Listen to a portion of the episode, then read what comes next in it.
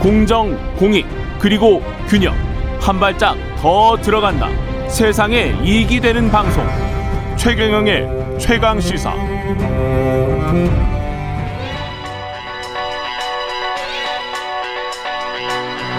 최강 시사 박대기의 눈. 네, 박대기의 눈 KBS 박대기 기자와 함께합니다. 안녕하십니까? 네, 안녕하십니까?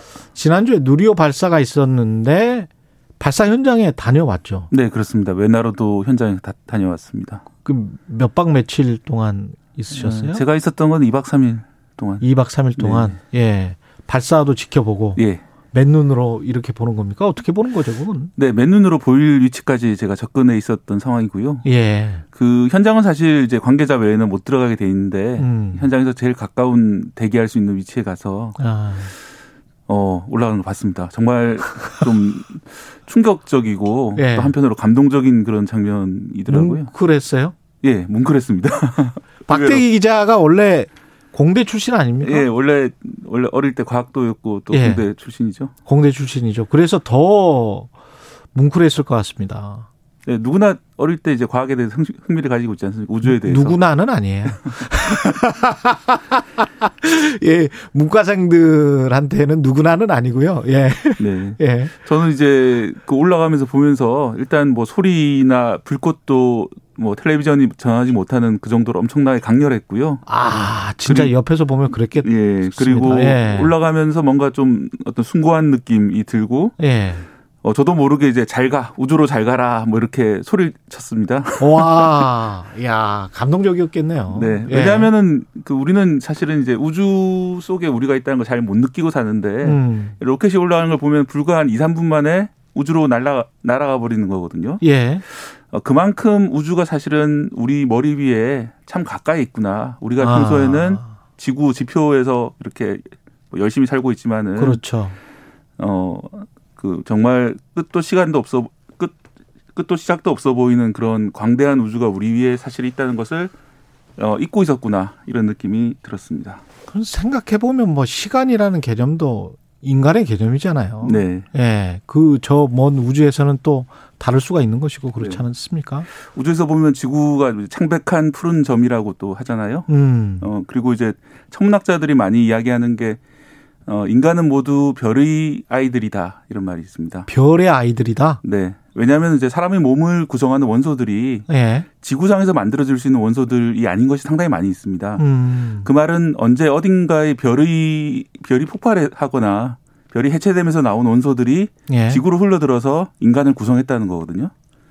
진화론을 믿으면 네. 사실은 그렇게 생각하는 거죠. 우리가 무슨 저 그 원소부터 시작해서 이렇게 된 거 네. 아닙니까? 진화론에 따르면 예, 특히 이제 인간을 예. 구성하는 물질들 중에서는 별이 폭발하거나 이럴, 이럴, 이래만 나올 수 있는 물질들이 있기 때문에 어. 우리는 모두 언젠가 옛날에 우리 일부는 어딘가에서 별이었을 거다. 아, 야, 신비롭다. 이 이야기 하고 있으니까. 갑자기 제가 그 아니 백내장 수술을 받았었는데요. 네. 네. 근데 이렇게 하면서 보니까 그 무슨 세포 같은 것들이 막 떠다니는데 네. 수술 도중에 네.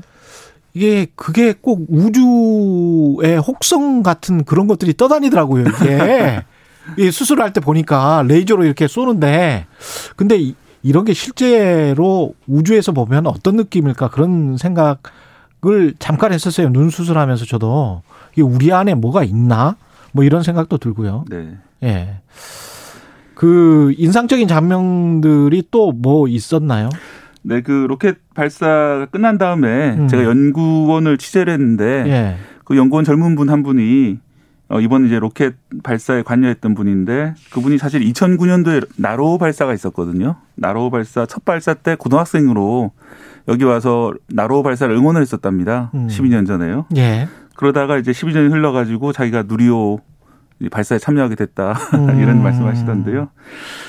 뭐 이번에도 이제 이 로켓 발사 지켜본 그 청소년들 중에는 아마 10년 뒤에 우리나라가 달 탐사를 본격적으로 하게 된다면은 맞아. 그렇죠. 그때 참여하실 분들이 있지 않을까 생각이 들었습니다. 그러니까 TV 영상에서 보는 어떤 거를 가지고 우리가 꿈을 꾸게 되잖아요. 네, 저도 사실은 기자 된 게 드라마 보고 그냥 꿈꿔서 기자 된 아, 거거든요. 어떤 드라마를. 이게 이게 네. 그 하여간 TV가 미치는 영향이 굉장히 큰 것 같아요. 예. 그 그런 것 같습니다. 그 일단 이 지금 세대는 또 다른 또 우주에 대한 꿈을 꿀 수 있게 됐죠. 그런 네. 것만 해도 큰 의미가 있는 것 같습니다. 예. 이게 사실은 경제 효과로 잡히지 않는 그런 부분들인데 예. 어떤 정책이라든지 이런 것들이 해주는 게 물론 복지라든지 뭐 경제 효과 이런 것도 중요하지만은 사람들한테 꿈을 좀 심어주는 그런 것들을 그렇죠. 계속해 나가야 되지 않나 생각이 듭니다. 예. 이번을 부분 성공으로 보통 평가를 하잖아요. 어떻게 보십니까, 박대기 기자는? 일단 목표 고도인 지상 700km 지점까지는 도달을 했는데 음, 원래 목표로 했던 그 궤도 안착에는 실패를 했- 했고요. 그렇죠. 어, 하지만 이제 700km까지 올라간 자체는 상당한 성과다. 음. 네, 그런 거는 평가를 해야 될 것 같고요. 예. 이 로켓이 3단으로 돼 있습니다. 누리호가 1단이 추력이 한 200톤 정도 되는 아주 큰 엔진이고 또 2단 엔진이 있고 3단 엔진이 있는데 1단, 2단 엔진은 정상으로 작동한 걸로 보이고요. 예.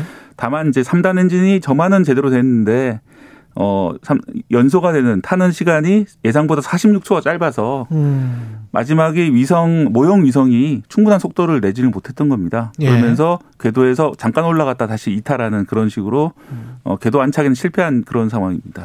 이게 그렇게 어려운 기술이라고 들어서 이 완전히 우리 독자 기술이다.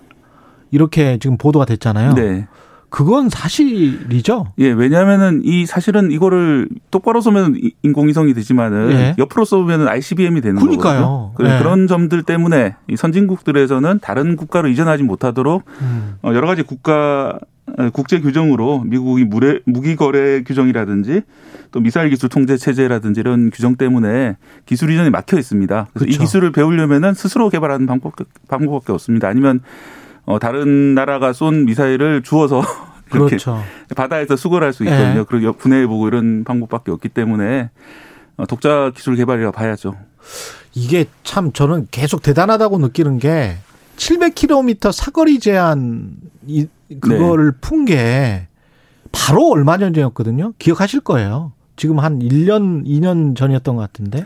어, 그거하고는 약간 좀 관계가 좀, 예. 좀 차- 차원이 약간 다른 것이 그때는 예. 이제 고체 로켓에 대해서 사거리 제한이 있었고요. 그렇죠. 그렇기 때문에 우리나라, 우리나라는 이제 액체 로켓을 개발해 왔던 것이고, 아, 예, 물론 이제 고체 로켓도 풀리자마자 새로 또 개발한 그런, 어, 그런 것도 따로 있습니다만, 그렇군요. 이번은 또 액체 로켓으로 따로 개발했던 그런 겁니다. 예. 근데 이제 그런 제가 말씀드린 건 그런 사거리 제한이 있음에도 불구하고 이런 추진체 기술들을 그렇게 금방 할 수 있다는 게 참 대단한 것 같습니다. 네. 예.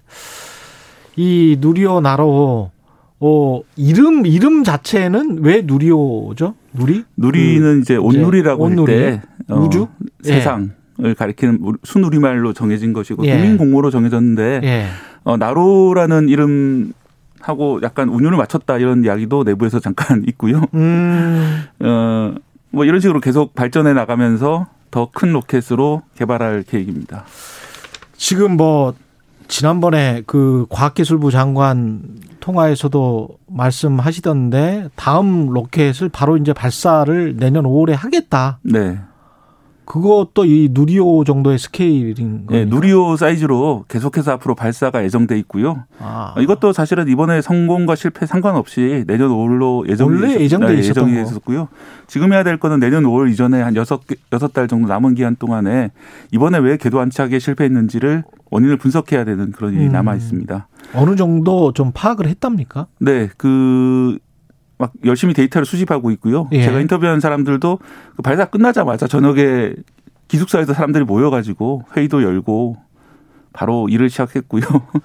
아니 근데 지- 예. 이 전남 공이 사실은 거기에서 근무하시는 분들 대단한 거예요. 네. 이게 사명감 없으면 안 됩니다. 앵, 예. 커님께서잘 아시겠지만 예. 거기가 여수에서도 다시 차로 두 시간 가까이 들어가야지. 그럼요. 예. 정말 외진 요수는 곳이고. 사실은 서울에서 가까운 곳이고 네, 공은 외져요. 예. 그 외진 곳이기 때문에 거기에서 뭐 별다르게 놀 것도 없고 그런데 네. 대단하신 거기서 이제 분들입니다. 거기. 젊은 분들 또 수십 년째 이 일을 해오셨던 분들이 예. 모여서 계속해서 개발하고 있는 그런 상황입니다. 알겠습니다. 우리 과학자들한테 찬사를 보내고 박수를 좀 보내면서 오늘 여기까지 하겠습니다. 예. 말씀 감사하고요. 박대기의 눈이었습니다. 고맙습니다. 네, 감사합니다. 예, KBS 일라디오 최경영의 최강시사 2부는 여기까지고요. 잠시 후 3부에서는 김준일의 뉴스 탐구 생활 준비되어 있습니다.